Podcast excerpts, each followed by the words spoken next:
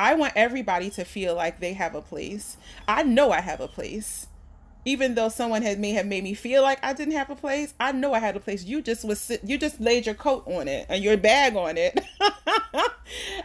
and I say just move your bag so that I can sit in my seat and we can we can do this. We can do this as a collective you know, not as a replacement, but as, you know, this full body, this gumbo, this, you know, of all of us together moving forward.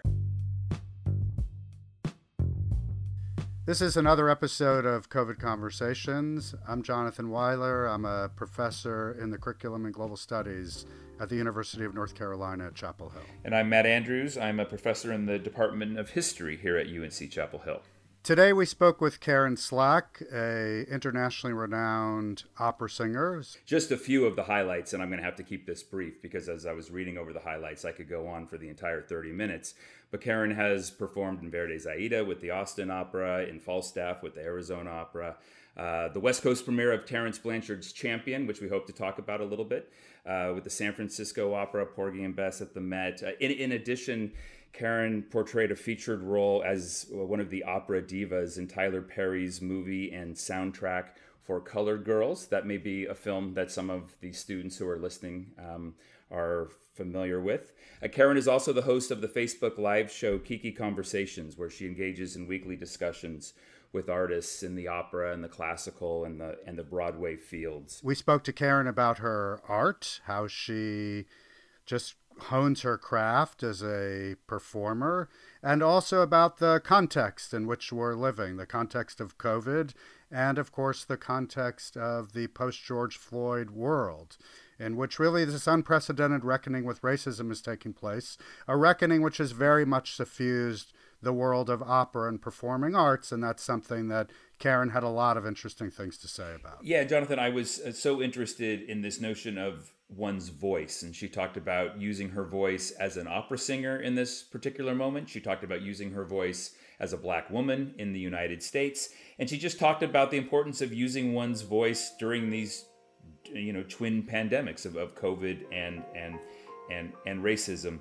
Uh, we talked generally about the effects of COVID on the fine arts, the performing arts, arts like opera. We even talked about the links between opera and boxing. So if you think that's something you might be interested in, actually, I think you should be interested in these links. We talk about those things as well. But it was all just a joy to speak with her. Jonathan, you and I have been talking to Karen, and we've got a sense of her voice over Zoom. But now let's take a moment and get a sense of Karen performing her craft.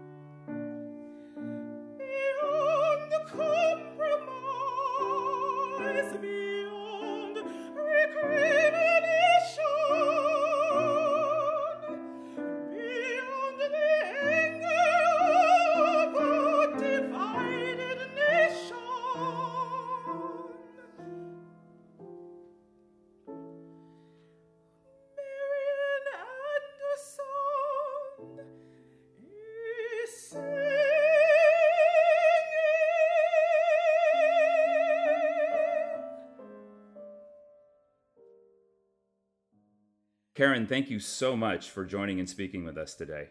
Thank you for having me. I'm happy to be here. I'm happy to be invited. Uh, Karen, we usually begin our, our podcast by just getting a sense of the general biography of our, our guests. Uh, you're joining us from Philadelphia, but you're from Philadelphia. Uh, we've read in your in your biography. So, how does a girl from Philly go to performing on opera stages all around the world. Can you give us sort of a, a, a thumbnail sketch of of that evolution? Sure. I mean, Philadelphia is a, a, a, thriving, rich music city. It's always been, you know, we have the oldest opera house in the world, the Academy of Music, and of course, Philly Orchestra, Opera Philly, Curtis Institute of Music. So, music is in the air here. along with our rich history of hip hop culture and soul music and all these things. So, growing up, I didn't um, I didn't aspire to be an opera singer. I wanted to be a veterinarian. Pretty much my whole life until I discovered that I had this big sound, this big voice. You know, I always sang growing up, just, you know, casually at home. And um, when I was in middle school, my teacher encouraged me to join the choir. And so I joined choir, and then she pushed me to audition for the high school for performing arts in Philly. And I got in on the spot after the audition, singing The Greatest Love of All, Whitney Houston's version. And uh, my high school teacher introduced me to opera. I was 14 years old, hearing Maria Callas, Jessye Norman, of course. And I, for the first time, recognized a voice that sounded like mine. You know, I didn't have a gospel, big, heavy, kind of like soulful uh, voice. It was very high and loud and, you know, head voice that, that, that kids have, but very strong. And um, at 16 years old, I went to see uh, Denyce Graves sing Carmen with Opera Philadelphia, and I knew then that I wanted to do that for the rest of my life. Um, it was just tremendous to see a beautiful black woman on the stage and to know that it was possible that I could do that someday. And so I took voice lessons and piano lessons and went to the University of Hartford for one year. And then I won this major competition in New York City called the Rosa Ponselle International Competition. Rosa Ponselle was a great American dramatic soprano. And uh, I won $50,000. I was 18 years old and I moved to New York City, studied privately. And that's really where it started to take off for me in a way of really believing that I could actually do have a career in opera. Hmm. Could I just follow up on one of those? I think that that moment where you go to the opera and you see, as you described her, a beautiful black woman on the stage per, performing. When did that become possible for you know when you were a girl? Uh, when did that become possible for people to actually see? Do you have a sense of the general story of, of, of desegregation in the American opera world? Well, I mean, I think we're still having these conversations about representation and access to uh, classical music and to the highest levels of the career. You know, the higher you go up, the less diversity there is, particularly with black artists. Um, I think you know when you're thinking about black people, when when when uh, Marian Anderson was at her peak black people weren't even able to sing in opera houses in America. Right. You know, you're talking about 1950. I think she made her Metropolitan Opera debut in 1955, and she had already been singing for 20 years in Europe. You know, right. black people integrated opera houses in Europe much sooner than in America. You know, I think Leontyne Price made her debut in 57 or 58 I'm not, I can't remember 61 61 at the Metropolitan Opera you know but she had already been singing in Vienna in Berlin you know and so and then there are many unsung artists. Robert McFerrin Bobby McFerrin's father you know should have had the career that his voice um lent itself to. But again black people could not sing in opera houses. And so, so names like Paul Robeson and Marian Anderson are the the exceptions, the names that that we know, but this is not the norm for African American artists. Not in America, not in America. Yeah. In Germany, yes, yes, but not not not in America, and still to this day, they're not enough. Yeah. And, and Karen, just to follow up on that, I, I know we're gonna we'll talk more about for lack of a better way of saying it, this post George Floyd moment and how it impacts your world. But I'm wondering over the past, say, 10 years prior to May of 2020, was there has there been more of a change or an evolution or is, has it mostly just been a handful of black stars like yourself in an otherwise very overwhelmingly white world well, I have to say, in many of the, as I call them, the gatekeepers, the people, the decision makers, I am not a star, and uh, by any stretch of imagination, you know, my talent lends itself to having, I think, a major international career, but there have been barriers there for various reasons. I mean, you know, there is a long stretch between um, a Leontyne Price and a Grace Bumbry to a Jessye Norman, 80s, 90s, 2000s, to a Denyce Graves, to a Larry Brownlee now, Eric Owens, who are considered the big international superstars. There's a big gap, you know? Um, and we're just talking about sing singers on stage. We're not even talking about uh, administrators, general directors, artistic administrators. Like there's such a lack of representation for the people who get to make the decisions about whom get who gets to be on the stage. They just don't exist. There is there hasn't been a black. There's one black general director, uh, Wayne Brown in Michigan Opera Theater, and it's been 27 years since we had a black woman be uh, to run uh, to be artistic director in an American opera house. 27 years for a woman. Yeah. Th- one of the uh, articles that um, Elias sent us t- talked about um, how the the Met has presented. I've got the numbers here: 306 operas in its 137 year history, and none of them by a black comp- composer. Although it sounds like that's about to be hopefully rectified, maybe when we come out of COVID, and this may get us to to your next project, so we can we can get to that toward toward the end. Um, right. I, ju- know, I, I, just yeah. Matt, let me just add here. Yeah, please. That that first black composer we know is Karen's dear friend Terence Blanchard, who she's worked with previously. So it sounds like that will be a monumental event when it when it finally happens.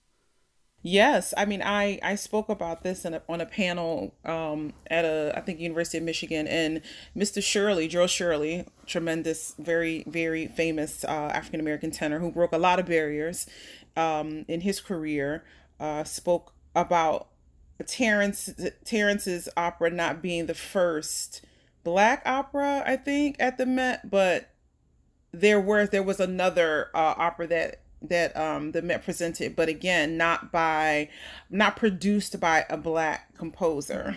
it they were it was bought in as a tour. So the Met has not no they so this would be the first time uh that Terence um Terence Blanchard will be the first African American composer to have a, a opera produced by the Metropolitan Opera, which is Fire Shut Up in My Bones.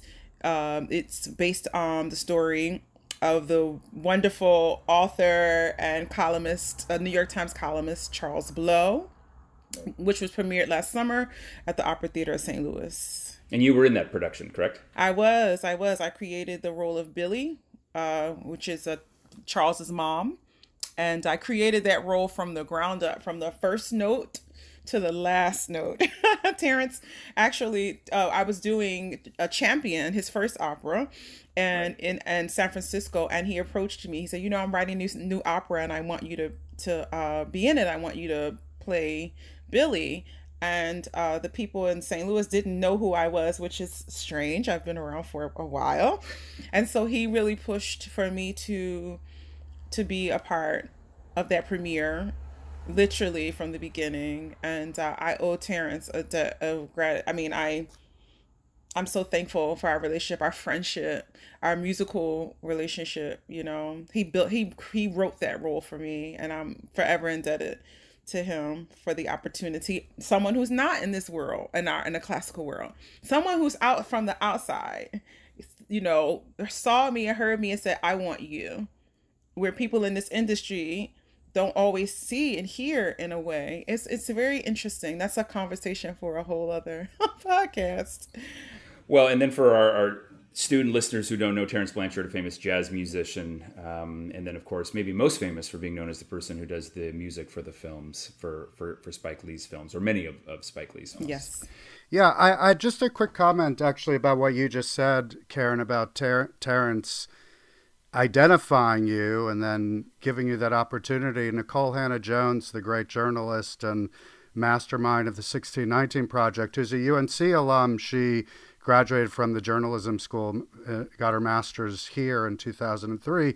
She was on a panel at UNC last fall because she's helped initiate this Ida B. Wells project to bring more black journalists into you know, positions of significance in the field. And she said, you know, this is not a diversity project. You know, this isn't about sort of just having more black or non white faces for the sake of it. This is the industry needs that because otherwise it won't have the stories or the experience or the perspective that will make journalism better.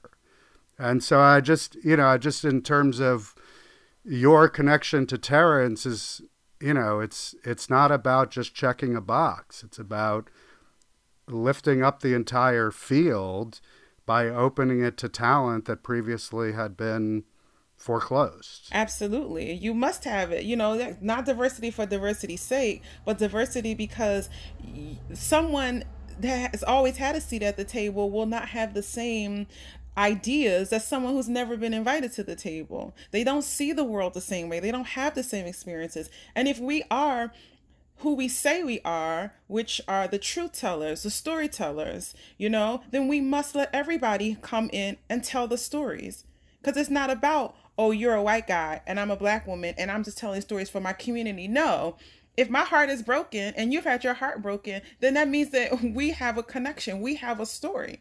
You know, we we have a, a similarity. Uh, you know, we we must look beyond I always say, you know, when you drink a cappuccino, what's the good part? It's not the foam, it's past the foam. We need to stop drinking the damn foam and get to the good part. Get to the, the, the meat and potatoes, the middle. You know, we, we have to stop that. Not that we don't want meat and potatoes in our cappuccino per se. But, no, we don't. We that's but, but but but but the point is well taken. You know yeah, what I mean? Yeah. I know when I said it, I was like, oh my god, that's crazy. I meant to say we must get to the, the espresso. The yeah, yeah, yeah, yeah. Um, Karen, so we, we want to address a few topics today, um, but one of them is the effects of, of COVID on our society. As you know, this this podcast is called COVID Conversations, and it's part of the Carolina Away program, where Carolina students, uh, undergraduate and, and graduate level, are exploring the effects of COVID in, in, in different ways on our society. Um, and so I was hoping we could talk a little bit about the effects of COVID on the field of the performing arts, um, maybe opera specifically. I, I would imagine this is a bleak story. Um, but c- can you step back and, and assess the state of the performing arts in the United States generally at this time in this moment of COVID? Well, it's bleak, but we're not defeated. You know, art must go on, art must continue, it will continue. Uh, it'll just look different on the other side. It'll be different, which, you know, honestly, I think is a good thing. It's good, it's good for everyone. Uh, personally, yes, I've lost work, I've lost a lot of money. I lost a lot of opportunities as the as my career was actually really having its another life, you know, with these new works and these things. And then everything just stopped. You know, I I had just uh been a part of the extended performances at the Metropolitan Opera of, of their very successful production of Porgy and Bess. After shortly after that, I, I performed four recitals, literally in a week and a half after leaving New York and then COVID happened. I had sung a big concert up in Massachusetts with orchestra and flying home the next day, though everything shut down. So that Sunday I'm going home and Monday we all went on lockdown, right? And so, you know, Europe is closed, uh, Asia's closed, America's closed, and all of a sudden, all of these opera singers and all these theaters are black and no money is flowing. Companies are refusing to pay. Uh, some companies are only paying percentages of um, contracts. Broadway is shut down, and no one and everyone's crippled. You know, and interestingly enough, I what I've found five months on the other side is that those of us who have always had to hustle and grind and come up with interesting ways to make art are the ones that are thriving the most versus some of the most successful artists who have sort of had it I don't want to say easy because that's not the right word to say, but just, you know, has had the path. They're booked out three to five years in advance and they're singing the same roles over and over again. They've not had to be as uh, creative in ways to make money, have suffered the most. You know, um, if you had 90 to $150,000 of contracts and you don't have them anymore and it's all gone.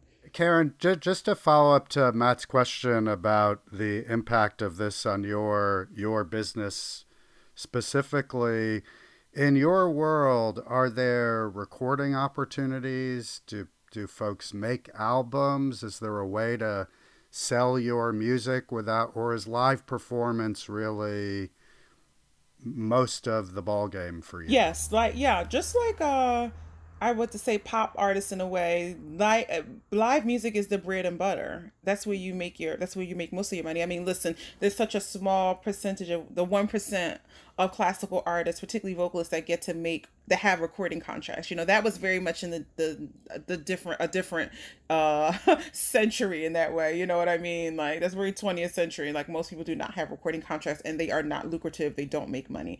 But what we found in this time period is that we have had to fast track as an art form into learning this whole all of this stuff how to record what microphone to use you know how to use zoom and how to how to use how to you know, uh how do you say uh do voice lessons on FaceTime and all of these things. How do we do virtual offerings? Like this this last several months have been a crash course in how to move the art form of classical music into the 21st century, particularly opera.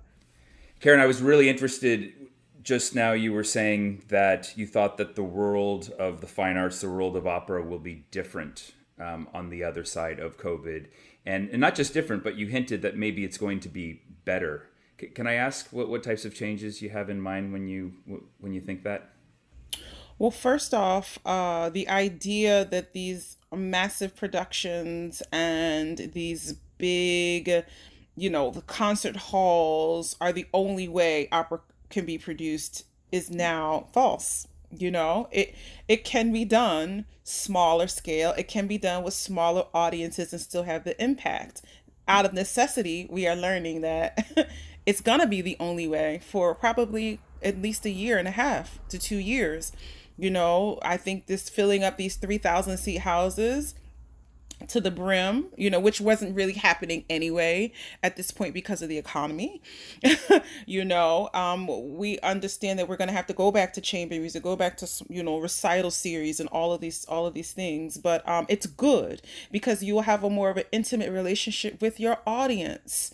You know, and we will be able by virtually to reach a bigger audience to reach an audience, you know, that expands past the the you know classical audience or people who like you know oh listen to it in behind you know as as um you know mood music in the back or you know the TikTok singers are on TikTok and Instagram and you know we can reach the entire world now virtually and it's going to change our industry. It's going to make people want to come into our world, which we desperately need. Again, about diversity, but there's diversity of thought, diversity of taste. You know, we we need that. We need people in theater and Hollywood and sports. Like I would love to have a sporting uh, uh that kind of sporting element into the classical music world, like it used to be in the old school, where people would like, you know, uh. S- scream out loud for things that they loved and you know cheered for the for the good guy and booed the bad guy you know mm-hmm. like and not that we need to totally get away from our you know very beautiful culture kind of art form but it needs to have needs to relax a little bit you know what i mean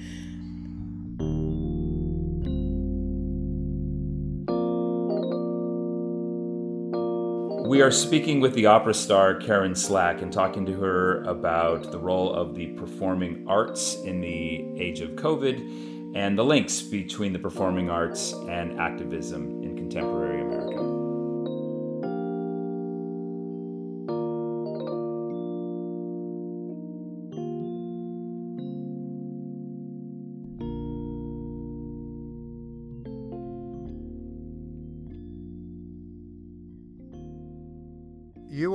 Involved in a panel discussion. I guess it was, was it in July.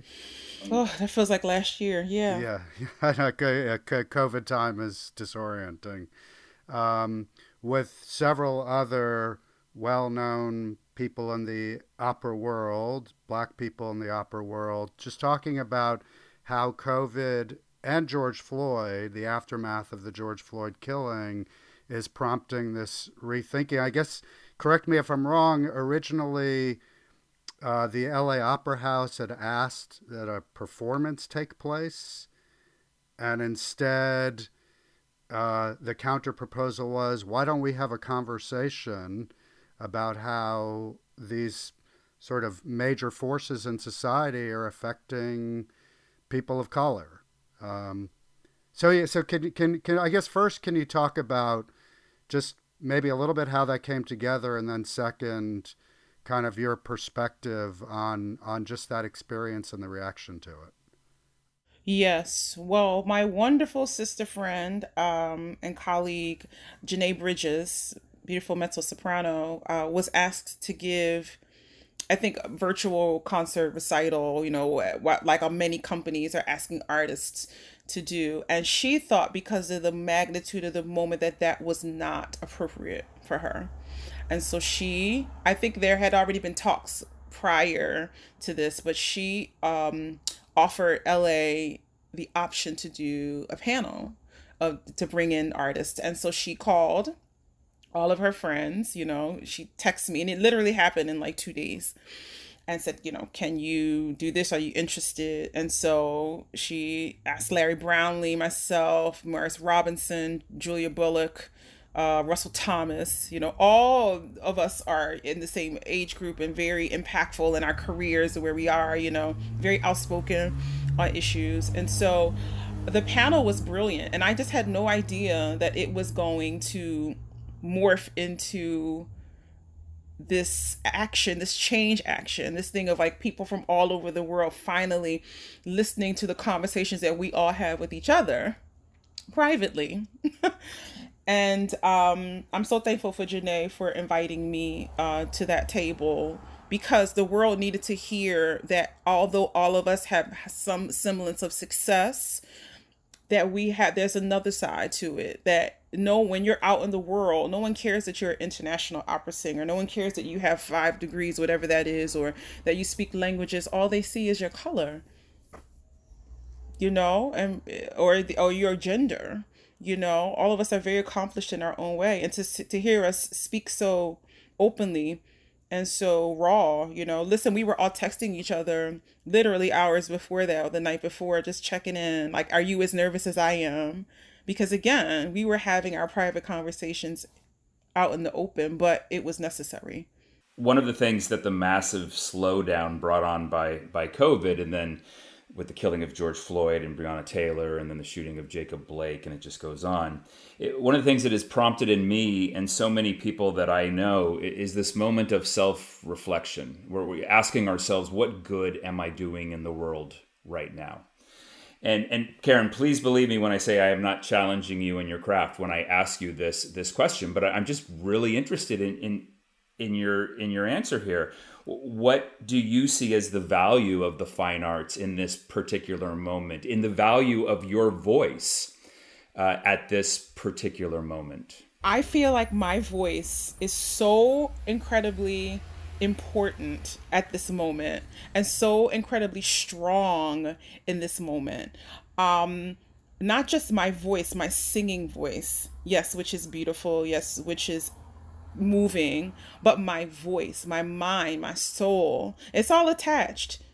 You know, I mean, uh, during this COVID time, I, I created my show, Kiki Conversations, where I sit and talk to people and having these hard conversations. And I cannot tell you how impactful those conversations have been for the industry because people in the industry tell me and how thankful they are that I had the courage to get up and to, to talk to people about the hard things to talk to important people about the hard things you know? And that's just that's just an extension of my singing of my craft you know? I it is important for people to see me in all of my beauty and all of my blackness and all to stand there and deliver all of the emotions.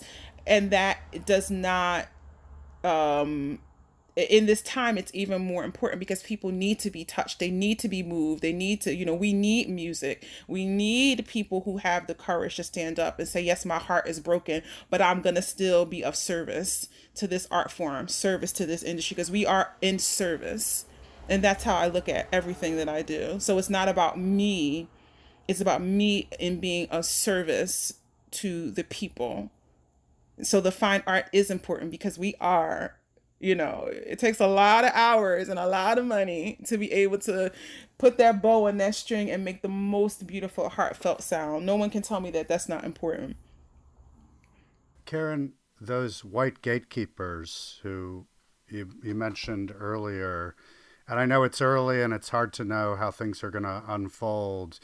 Do you have a sense that some of those white gatekeepers are listening and open in ways that were not previously true? Are you having are you hearing different things? Are you having different kinds of conversations than has previously been the case? Yes, more than ever. Absolutely. Like I said, I get messages. I, you know, my colleagues and I talk about, well, who called you today? Who asked you to speak on a panel? Who who asked you for your time? You know, some people they just want an hour to speak to you and say, what I don't know what to do. This is the moment. This is I don't think we'll ever be as open as we are now and I hope it stays that way. Um I really think that companies are scrambling, particularly after the fiasco of the blackout day with the well, the companies put the black, you know, the black out their social media. Listen, if it doesn't reflect your back office, then it doesn't mean anything. If you've not already been doing this work to put a black, you know, uh, uh on your social media it's just ridiculous and I, and I understand that they you know try to do what they thought was the right thing and some companies uh got it right but most did not and they didn't understand why they got the backlash again you have to keep doing your work you have to understand that people haven't already been watching you. See, people don't realize that. The companies don't realize that. There are people who have already been watching and seeing the things that you've not done. And so um you know, I I believe that that a lot of people are wanting to right the wrongs and wanting to to do better and wanting to do more than just putting more people of color on their stage. You know, they, you know, I, Portland Opera, Sue Dixon, who's the general director, reached out to me and gave me an artistic, advi- invited me to, to be their, one of their artistic advisors for their company and that's amazing. She listened to the LA Opera panel. She gave me a seat at the table, which is what I asked for, you know, and it's not the only seat I've been invited to at this moment.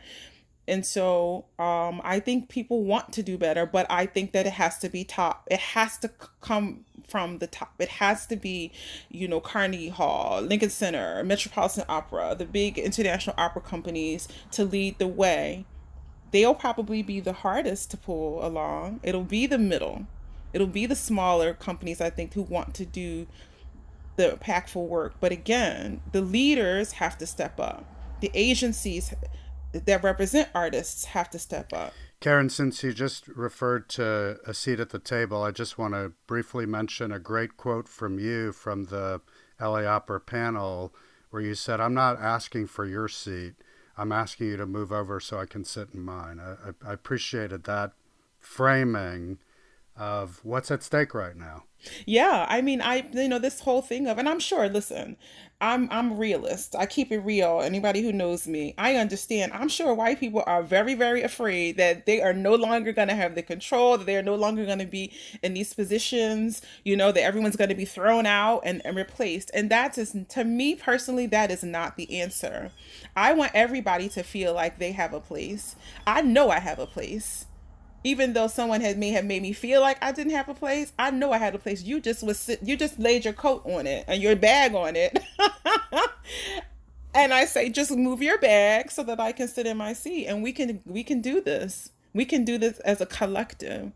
You know, not as a replacement, but as, you know, this full body, this gumbo, this, you know, uh, of all of us together moving forward. And then there are some people who don't want you to be there. Well, then I think we all need to get them out those are the people that need to be that need to, to be put out are the ones who just want business as usual, who don't want any type of diversity, be it gender, race, what culture, whatever. We we need to work to get those people out and get to the real good work. So, Karen, um, Jonathan and I, we just have to ask you about this. We are both, um, maybe we shouldn't be boxing fans, but I think we would both admit that we are boxing fans. Uh, we are both historians of, of, of boxing. And so I, I, have to ask about the opera champion that you performed in, an opera about the boxer Emile Griffith. And, and for um, those listening to the podcast who probably don't know who Emile Griffith um, is. He was a, a, a, black middleweight, also a welterweight, I believe, uh, from the U.S. Virgin Islands, but grew up in New York City. And I knew about him because he famously defeated another fighter, Benny Paret, in a, in a nationally televised boxing match in New York City in 1962. And one of the things that is most famous about this fight is that Benny Paret died from the injuries that he sustained in the ring that, that night.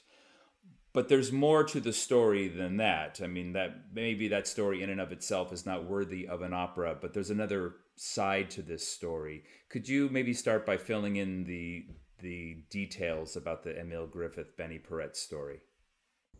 Yes, well, um, as you guys are fans of boxing, so am I secretly, and of course, and of course, Terence is a huge, huge um, fan of boxing. And so when uh, Saint OTSL Opera Theater St. Louis approached him about writing an opera about Katrina, he turned that opportunity down and decided to um, write an opera, write Champion. And um, the beautiful story about uh, Emile is, you know, he was the, he it was a rags to riches story, of course, and you know he suffered from dementia later on in his life, but that he was uh, homosexual, and at the time, during that time, you were not out. In the late in the fifties. You know, you couldn't be out, you couldn't love, you know, someone who was of the same sex, and so he always kept that hit that part hidden.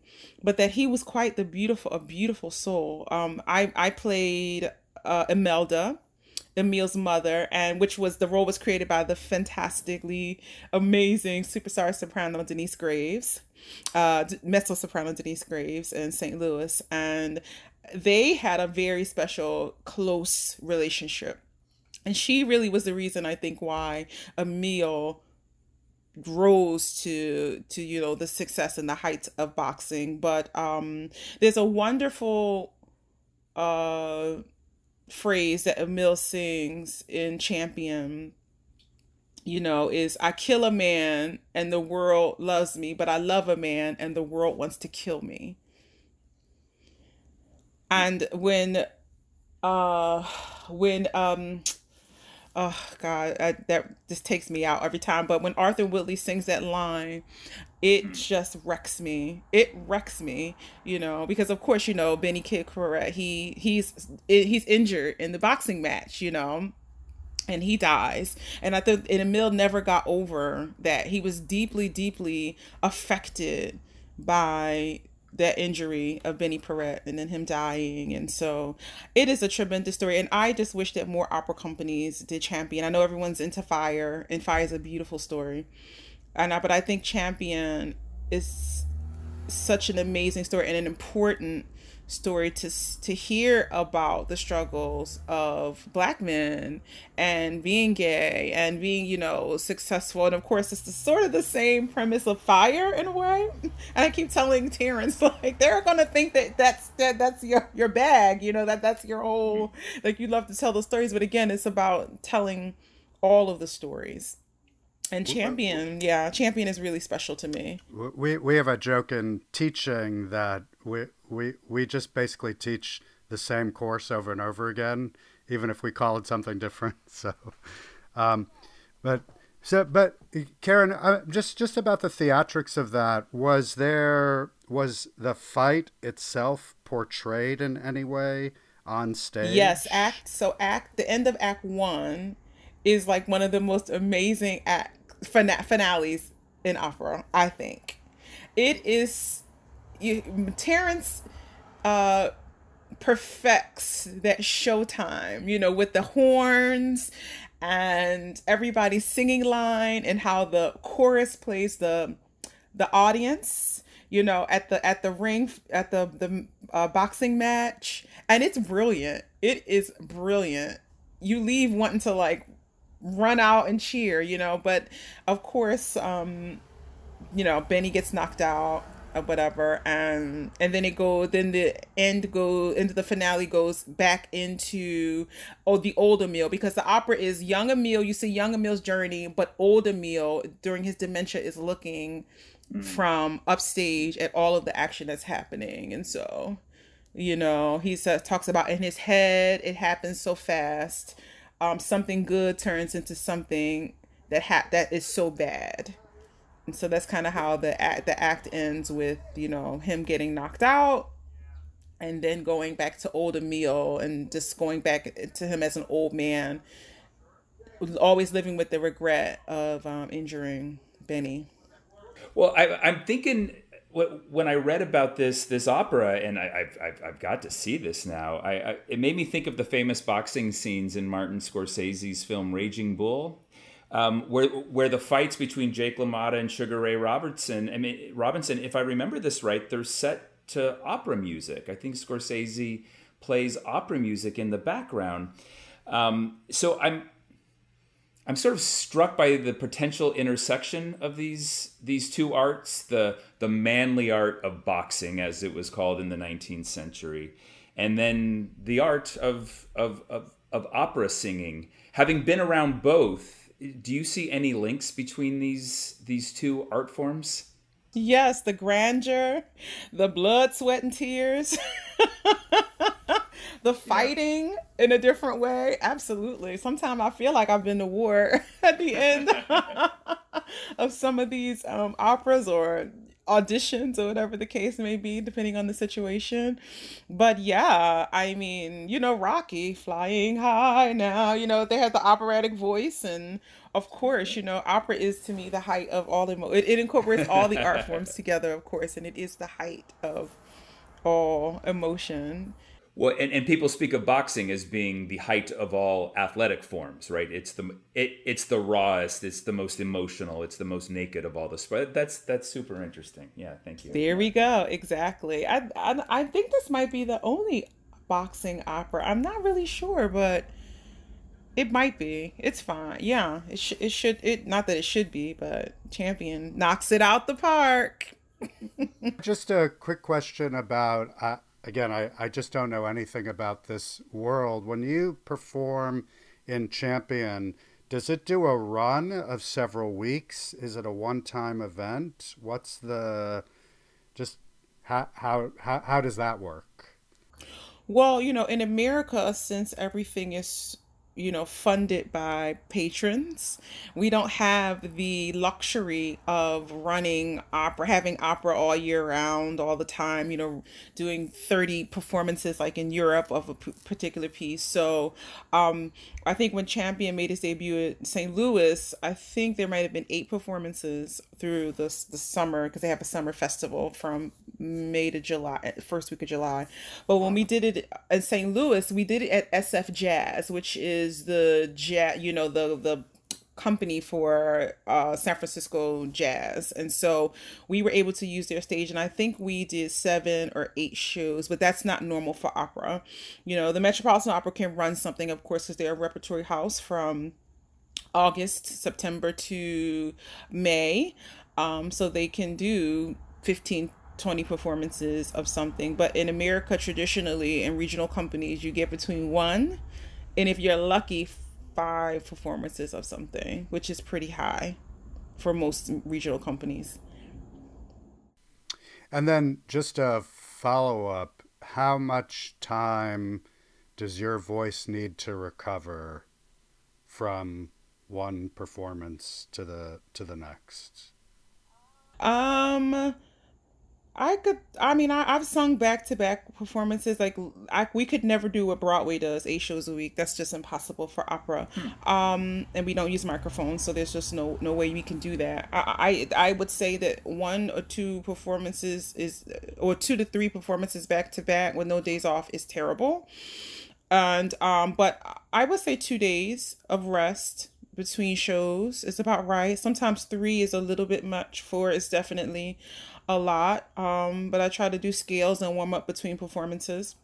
and it really depends on the show but oftentimes it's not your voice it's your mind and your body that need the rest you know if you're if you have if you are a, if you have technique a solid technique you should be able to sing every day you know but the the vocal cords of course the muscle musculature around it needs rest but most of your body needs the rest. That, that sounds like another parallel with boxing arguably. You just you just need more time between performance because of what it takes out of you Absolutely. And as you get older, you know, I'm I'll be 45 on September 22nd and um I'm finding that I really need to lay down and take that time to rest myself much more than I did in my 20s. Listen, I I started singing opera. You know, I started getting paid to sing opera in my very early 20s because I started so soon. You know, I started training and I'm 45. I mean, that's a lot of years it's a lot of years and i had to remind myself like karen you know when you don't remember things i used to be able to like pick up a score memorize it learn it real quickly and you know go sing it. And now i have to really be more patient with myself but um yeah i think i like i'm thank i'm even so blessed to be even speaking to you guys at this moment about this art form. I feel so lucky. I feel so lucky when i when i step back from it to go, wow, yeah, you did it. You you're doing it. It's still happening. People are still wanting to hear you sing and wanting to talk to you and you know, and through all of the things and COVID and all this stuff like wow, that's pretty freaking amazing. Jonathan and I would like to bring in a, a, PhD student, Elias Gross, who's really the, the the mastermind here of putting all four of us to together. Elias, thank you so much for for introducing us to to Karen. Uh, we'd like to give you the opportunity to to have your voice heard and and uh, ask a question of Karen if, if you'd like to. Sure, and thank you so much. I'm really happy to watch this conversation unfold and and also just to have the relationship that I do with Karen to know such a fantastic artist for such a long period of time, like five or so years now at least. Ooh, I think. Yeah, for sure. I've I've had the opportunity to see Karen sing with the Philadelphia Orchestra. I've had the opportunity to see Karen sing in a classroom to a group of girls um, to talk about what it means to be an opera singer and and to be this um, embodied vision of a reality and a future for them. And so I'm just always so grateful to pass you the mic whenever I get the chance. Not that you need it, but you know. um, but I guess I do have a question You in in thinking about all of this and in, thinking about all the roles that each of us play. Um, so my class that I bring to the COVID investigation series is about artistic futures. Um, specifically, we're we're thinking about this region that we're in in the American South, but that means so many things, and especially um, for you as a singer who's embodying different roles, and you've played Southern characters here and there, and definitely worked in the South. But um, so region here, here or not, um, thinking about this artistic future. So after after all of this, um, you've been doing the work. Other people are doing in the work. What is what is something that you imagine as an artistic future after COVID nineteen? Um, that we definitely work with other art forms uh, that we open it up. We open the the canon up to be more inclusive. Um, like I said, more theater, more you know pop music. Like that, we're doing more collaborations. That we bring opera and classical music to the people. That we take it out of the big theater consistently and bring it to the people. I mean, and I'm not just talking about coffee shops and, you know, outreach things like that, you know, but that we remember that this is an art form to to be shared and not to be kept in a museum. It's not precious. It is beautiful. It is amazing, but it's not precious. It will not break. It will not di- be diluted if you let other people come and play in your sandbox. Like we need to, we need we need to make that very very clear moving moving forward.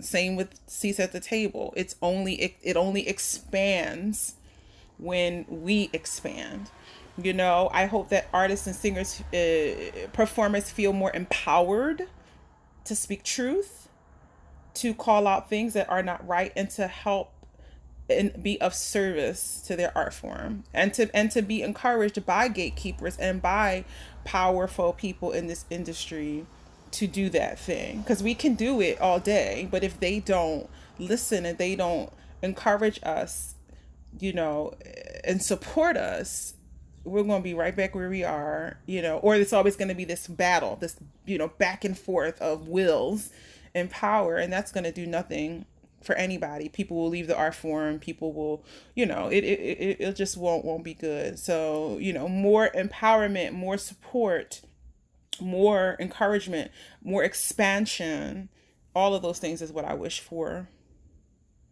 Karen thank you so much for joining us today. This has just been a fascinating conversation and in a world that I personally really knew nothing about. So we, we really appreciate your taking the time to, to be with us. It's my joy. My, my, thank you. My pleasure. This has been another episode of COVID Conversations. Thank you to Rudi Colloredo-Mansfeld, Senior Associate Dean for Social Sciences and Global, whose idea this series was, Klaus Meyer, our great producer, Kristen Chavez in the College of Arts and Sciences Communications Office, for publicizing the podcast and providing, among other things, a transcript on covidconversations.unc.edu for those for whom it's better to consume the podcast that way. Elias Gross, who's a PhD student in musicology here at UNC. It is through his good graces and connections that we were able to speak with Karen today. So, Elias, a special thank you for this episode and we will look forward to seeing you next time.